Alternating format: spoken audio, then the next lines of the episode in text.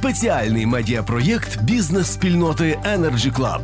Спілкуємось з фахівцями про енергетику під час війни та перспективи її розвитку після перемоги України. Слава Україні! При мікрофоні Максим Білявський. Ми розпочинаємо восьмий випуск із серії подкастів Енергетичний фронт, які реалізовує найбільше бізнес-об'єднання галузі Energy Club. Сьогодні наш гість Юрій Продан, колишній міністр енергетики та вугільної промисловості України. Пане Юрію, вітаємо у студії. Героям слава, вітаю вас.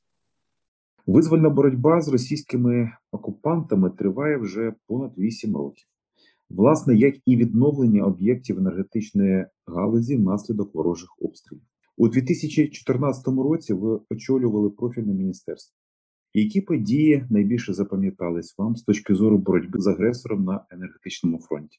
Мабуть, всі події пов'язані з початком війни в 2014 році. Всі події пов'язані з порушенням енергетичної безпеки. Я дуже добре пам'ятаю. Е, насправді порушення енергетичної безпеки відбулося по всім напрямкам нашої співпраці з Російською Федерацією. Це і постачання ядерного палива для атомних електростанцій, це і вивіз е, відпрацьованого ядерного палива в Росію. Це, звісно, і питання постачання вугілля яке практично припинилося з е, окупованих територій в середині 2014 року. Ми втратили вугілля в обсязі, яке забезпечувало 25% покриття споживання електричної енергії в Україні. Але, мабуть, найбільше, що і найважче, що було в моральному плані, це це вести переговори по газовій тематиці у 2014 року з представниками країни-агресора. Це з міністерством енергетики, і, її представляв пан був міністром пан Новак, який сьогодні віце-прем'єром. Це, звісно, і керівник Газпрому, пан Міллер. Тому е, ці переговори і ці дії вони найбільше врізлися в пам'яті, тому що дуже складно було зустрічатися. Дуже добре, що це відбувалося все таки під е, з Єврокомісії. Дуже складно було вести ці переговори, коли такі події з, з загиблими нашими воїнами відбувалися на, на нашій території. Звісно, е, якщо говорити, що було, що було зроблено в цій ситуації, то звісно, по ми, ми втратили по газу. Ми втратили цей Чорноморний Нафтогаз, десь близько 1,8 мільярда метрів видобутку кубічного газу в Україні. І ми тоді вели переговори щодо врегулювання питання ціни на газ. І звісно, паралельно ми здійснювали процес отримання постачання газу з незалежного е, джерела, що особливо було важливо перед осінньо-зимовим періодом е, був відновлений газопровід е, Вояний Ужгород, через, через який пішла основні обсяги е, газу, пішли з незалежного європейського джерела постачання газу. Звісно, я не можу, я не можу забути і, і питання. Щодо південно-африканського вугілля, тому що це питання було теж надзвичайно важливо, особливо в переддень осінньо-зимового періоду. Але тут уже більше було наших внутрі загроз енергетичної безпеки, які відбувалися у нас всередині всередині країни. На жаль, ми тоді теж змогли вперше в історії України забезпечити е, постачання вугілля з, з джерела. Не не російського з далекого зарубіжжю ці обсяги зіграли свою роль в тому, що ми е, більш-менш успішно пройшли осінньо-зимовий період 2014-2015 року. І, мабуть, я перерахував всі основні такі заходи, які відбувалися в той час з точки зору зменшення загрози енергетичної безпеці України. Пам'ятаю, як ми разом з вами у складі однієї делегації прибували у Словаччині, де у вересні 2014 року урочисто був відкритий найбільший маршрут постачання газу із Європейського союзу в Україну. Саме власне про нього ви, пане Юрію, згадали це Торопровід воєнний Ужгород. Власне запитання: як на вашу думку, якби цього не сталося, наскільки б змінились подальші події на енергетичному фронті? Е, в тому ж 2014 році ми розпочали арбітражний спір з Газпромом щодо тих контрактів, які були укладені за моєю ж участю у 2009 році щодо постачання газу і транзиту газу. Звісно, якби ми, якби у нас не було такого незалежного джерела постачання газу, то ну повірте, дуже складно було б вести в цій ситуації ту арбітражну роботу, яку ми розпочали у 2014 році, і яка ем, привела до того, що ми виграли суттєву величину штрафу, яку заплатив нам е, російський Газпром. Це перше друге питання, і мені здається, е, газ завжди був таким елементом політичного тиску на на Україні, тому що я пережив всі всі газові кризи, які були це 2005 рік, це 2009, 2008, 2010 рік, і завжди, звісно, Росія використовувала газ для тиску і на Україну, і на країни Європейського Європейського союзу. Мабуть, нам дуже було б складно навіть відпрацьовувати інші питання, пов'язані з тим же і постачанням вугілля, тому що е, і, мабуть, і з ядерним паливом нам було дуже б складно відпрацьовувати питання щодо отримання палива від Вестінхауза, тому що газ цей відсутність незалежного джерела постачання газу завжди завжди Росія би нам старалася старалася дотиснути, дотиснути оці інші питання. Пов'язані з в енергетичній сфері і не в і не в енергетичній сфері, тому що на той час, 2013-2014 рік, практично єдине джерело за винятком там е, невеликих обсягів, які ми могли отримувати там з Польщі з Угорщини, е, єдиним джерелом постачання газу. Це це все таки була і, і обсяги, і основні обсяги. Переважна частина йшла від Російської Федерації, тому було б дуже складно працювати в енергетичній галузі нам з Російською Федерацією. Тут тут виникали би питання і, і, і ціни газу, яка би скажімо, була завищена, тому що нам вдалося у 2014 році через домовленості з європейським союзом і з, з Газпромом. Е, зробити перехід до ринкової ціни, так як це відбувалося на спотових ринках в Європейському Союзі, і після цього у нас були вже повністю розв'язані руки, і ми могли і ви знаєте, що ми відмовились від постачання газу взагалі. Саме так дійсно е, той проект е, він став фактично такою умовною точкою біфлокації, точкою неповернення, яка дала нам можливість відмовитись повністю від російського газу для внутрішніх потреб. Про 2014 рік ми з вами проговорили. Скажіть, будь ласка, що потрібно було зробити, або що можна було б зробити у 2015 році, наприклад, і у подальших роках для того, аби ми були сильнішими в частині енергетичної безпеки сьогодні? Ну, це мій особистий погляд, який я скажу, але е, все-таки я вважаю, що починаючи з 2014 року, і в подальшому, там 15 і далі, ми повинні взагалі відмовитись були від від постачання е, вугілля з Російської Федерації ми взагалі повинні були надіятися тільки на на власні сили, виходячи з того досвіду, який, наприклад, я мав, да, да, вся країна мала від взаємодії з Росією. Ми повинні були все таки е, особливу увагу приділити все, все таки розвитку нашого власного сектору вугільної вугільної промисловості, тому що ми дещо, скажімо так, приспали цю ситуацію, і нам було вигідно де комусь вигідно було отримувати вугілля з Росії. Мало того, ми, ми, ми, ми почали думати про імпорт пізніше електричної енергії.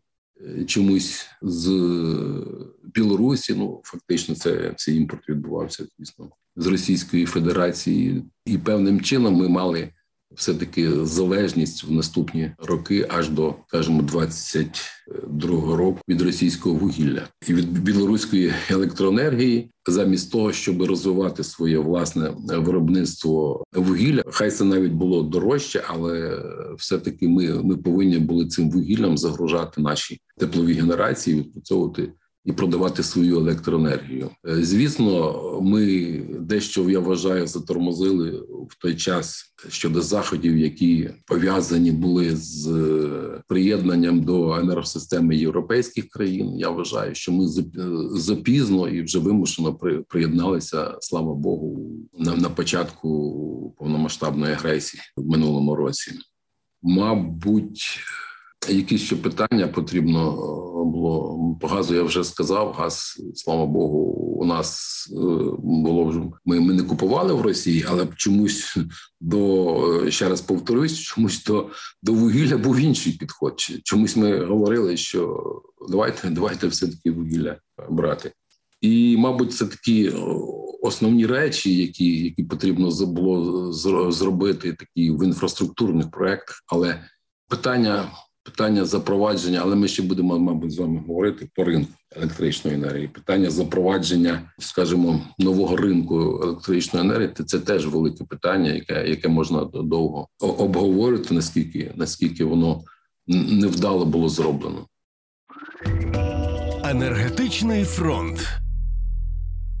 Я повністю з вами погоджуюсь. Більше того, як на мене, тут е, є цілий ланцюжок взаємопов'язаних факторів. Е, ви дуже вдало, пане Юрію, відзначили, що була затримка з синхронізацією української енергомережі з європейською. Мені здається, знову ж таки, це взаємопов'язаний фактор з імпортом електричної енергії, фактично російського походження із Білорусі. Ну і безумовно, ринок електричної енергії. Він так само у тій моделі, який був запроваджений у 2018 році, вірніше кажучи, у серпні місяці, він так само, так чи інакше, вписувався у архітектуру імпорту і електричної енергії, і вугілля е, з Російської Федерації. Ну безумовно, ми повернемося до питання. Поточної ситуації на ринку електричної енергії, але говорячи і продовжуючи розмову про викопні палива, е, хотів запитати вашу персональну думку на сьогоднішній день базовими первинними енергоносіями для нинішньої структури генерації є природне газ та вугілля. Скажіть, будь ласка, звісно, наскільки це можливо в умовах воєнного стану, чи вистачить нам накопичених запасів до хоча б е, кінця березня 2023 року?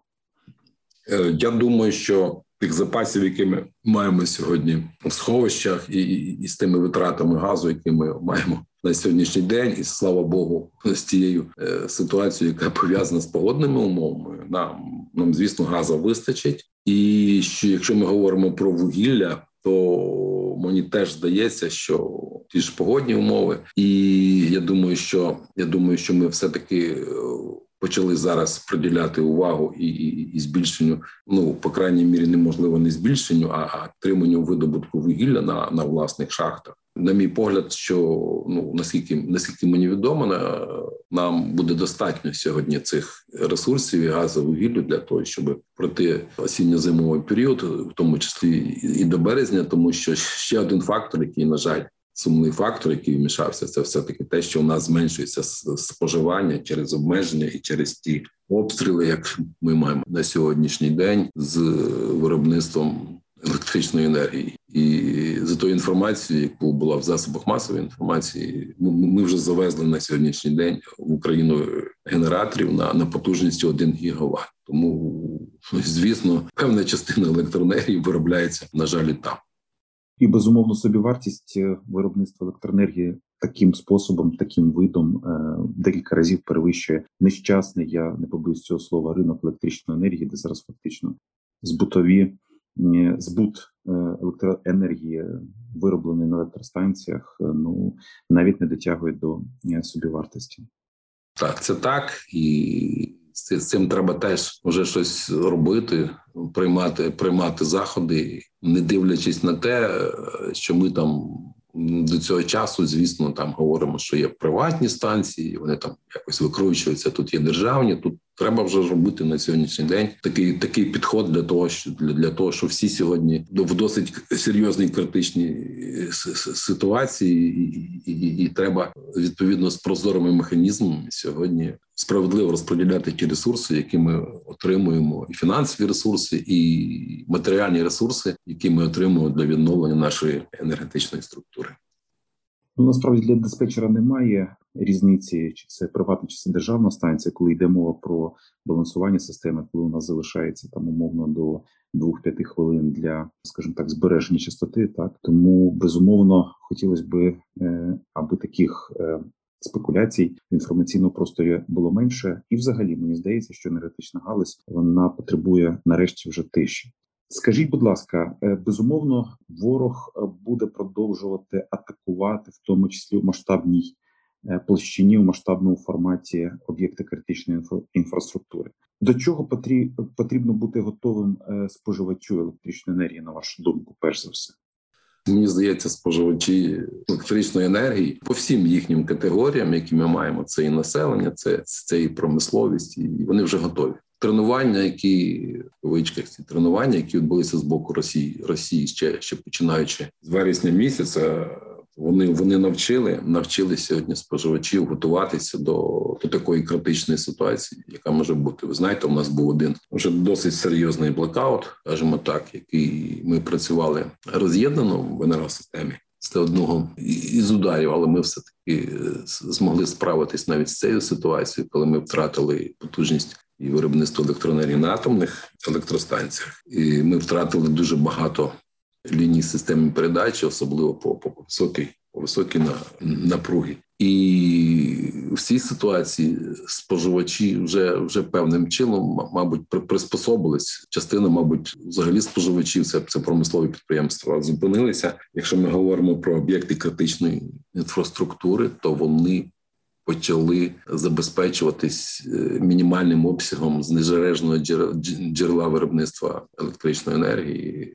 Це дизельні генератори, бензинові генератори, там де це на невелику потужність, і, і, і в принципі всі мені здається вже на сьогоднішній день готові. Ну і слава Богу, що я знову говорю про те, що погода нам сприяє сьогодні. Тому, мабуть, уже тут пора достатньо для для, для споживачів, які звучать сьогодні, і по телебаченню. Я не буду вже давати ці поради, тому що люди вже вже все все, все зрозуміли. І Єдина порада це справді ховатися, коли йдуть ракетні обстріли. Пане Юрію, як колишній очільник енергорегулятора, скажіть, будь ласка, які на вашу думку потрібні зміни для ринку електроенергії у поточній ситуації, поточній складній ситуації? Ви, мабуть, знаєте, що там я, я, я приймав участь в різних е, нарадах, е, в різних громадських заходах, де обговорювався ринок електричний. Це це для мене болюча тема. Чому у 2017 році, потім 2019 був запроваджений такий повномасштабний ринок при такій серйозній монополізації ринку виробництва електричної енергії в Україні в такій ситуації, коли велика частина споживачів, а ця велика частина споживачів, мабуть, сьогодні сьогодні вона переважна вже в зв'язку з тим, що мабуть частина промисловості у нас розрушена стоїть. Е, вона не має ринкових цін. Тому мій погляд, такий ринок не міг функціонувати, тому що цей ринок він не давав е, сигналів для будь-кого щодо там модернізації стану енергетичного обладнання. Такий ринок не давав сигналів щодо посилення енергетичної безпеки. Взагалі, такий ринок давав навпаки ті сигнали, які ми з вами вже проговорили. Проте давав давав навпаки дуже таку ситуацію. А давайте ми купимо дешевшу електроенергію у нашого ворога і так далі. І, і звісно, на цьому хтось міг нагрівати, скажімо, руки на такій моделі. Я вже не кажу про торгівлю повітрям, яка виникала, бо ці ця, ця ситуація вона була безконтрольна довгий час. На жаль, вона підтримувалась на той час і регулятором, і чомусь всім, і фактично владою, яка яка дивилася на, на це скрізь пальці. Тому а на сьогоднішній день то то взагалі е, ситуація досить дивна, що цей ринок працює в умовах воєнного стану, в умовах серйозної пошкодження енергетичної критичної інфраструктури. Ситуація досить дивна, що таке таке відчуття, що люди грають на цьому ринку в якусь знаєте в таку гру, ну наче гра в монополію, так де там буває профіцит на ринку, так на є ринок на добу наперед. Є є внутрішньодобовий ринок, є ринок балансуючий, і, і саме цікаво, що там буває профіцит. Профіцит на на ринку, ну що впливає на на, на перекоси ціни, я вже не говорю. Ну ну звісно, треба ставити ринок на паузу і розподіляти ці ці ресурси вже е, незалежним регулятором. Хай так буде сказано, розподіляти ці ресурси які ми маємо, і розподіляти ці ресурси в залежності від е, покриття тих вкрай необхідних е, речей, які сьогодні забезпечують першу чергу оборону забезпечують критичну інфраструктуру, а не дають можливість кому яким трейдерам ще щось зробляти на цьому. Ну це ж це ж великий нонсенс, скажіть.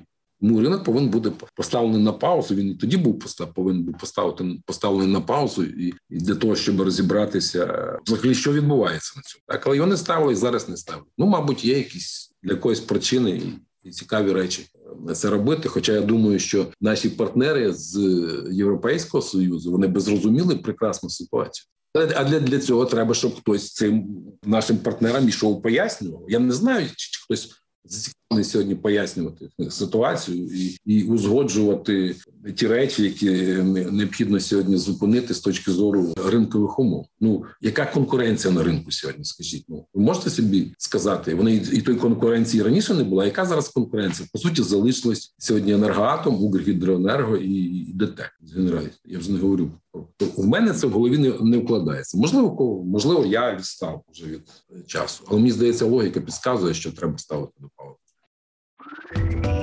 Енергетичний фронт. Особисто я підтримую вашу позицію. Е, говорячи про близьке майбутнє, е, це безумовно перемога України. Далі повоєнне відновлення. Пане Юрію, які мають бути стратегічні орієнтири на вашу думку? Перший стратегічний орієнтир, який би нам необхідно було вже сьогодні робити і планувати, це все таки видобуток газу. Треба бути реалістами і не не говорити сьогодні про водень, про розвиток зеленої енергетики. Треба сьогодні поговорити про стратегічні речі, які нам дозволять потім перейти до будь-якого виду енергії. Потім говорити про водень, про зелену енергетику. Це, це, це видобуток газу, власного газу. Взагалі до цього часу мені ніхто мені дуже не пояснив, що в нас відбулося з видобутком газу. Чому він зменшувався, починаючи мабуть з 15 коли там з 17-го. Чому це питання деградувало постійно, і ніхто цьому уваги не не, приділяв, не приділяв на а нам аплодували, мабуть, наші російські агресори. Так сьогоднішній день мені здається, це це, це стратегічне питання. Друге стратегічне питання це все таки певний час. Я розумію, що з вугільною генерацією можливо через певний час ми повинні будемо суттєво суттєво її обмежити і щось з нею робити, тому що вона і ресурс має небагато вже вироблено. Але для підтримки цієї вугільної генерації нам нам вкрай необхідно все таки займатися питанням власного видобутку вугілля, і тут треба теж це планувати і вже вже думати про те. Що ми будемо робити з видобутком вугілля, де де це де це можливо зробити, і не звертати увагу на дороговизну цього цього питання, тому що ми на сьогоднішній день розуміємо, що таке власне виробництво, що таке власні власні ресурси. І питання, на мій погляд, саме таке важливе, і яке буде пов'язане з тим, що ми будемо виробляти більшу частину електричної енергії. Це все таки питання атомної атомної енергетики, і, і це не будівництво тисячників блоків великої потужності. А треба можливо вже думати про будівництво модульних реакторів невеликих атомних електростанцій з потужністю там 100, 300, 300 мегаватт, які би фактично можна було би будувати на місці закриття, скажімо, е, виробництва електроенергії на на блоках теплових електростанцій, тому що там є відповідна інфраструктура, там де знаходяться сьогодні теплові електростанції. А питання безпеки вже набагато набагато суттєво зменшені до, до, до таких атомних ядерних реакторів. Тому мені здається, оце стратегічні речі, і звісно, а вже інше, а вже інше, воно коли у нас буде така суттєва суттєва база готова, то вже інше думати про, про те, що ми будемо там як ми будемо розвивати там зелену енергетику, як ми будемо робити проекти з вод з водним, тому що країна повинна забезпечити свою власну енергетичну безпеку незалежно від будь-якої ситуації, яка може бути в світі. Це я сказав. Ну і звісно, це відновлення вже наших мереж. Це відновлення повинно бути з відповідними тими класами напруги, які є сьогодні в Європейському Союзі, тому що на сьогоднішній день ви знаєте, ми не можемо знайти ці трансформатори в країнах близького зарубіжжя або у нас на напругу 750. Тобто повна, повна, повна, скажімо, синхронізація, не тільки там синхронізація мереж, а повна синхронізація, скажімо, з матеріалами, з засобами виробництва, які є в Європейському Союзі. Будемо сподіватися, що так і стане. Дякую за приділений час. Дякую за професійну розмову. У подкасті енергетичний фронт спілкувалися Юрій Продан та Максим Білявський. Тримаємо енергетичний фронт разом. Україна понад усе. Дякую, дякую, смерть ворогам. Спеціальний медіапроєкт бізнес-спільноти Energy Club. Спілкуємось з фахівцями про енергетику під час війни та перспективи її розвитку після перемоги України.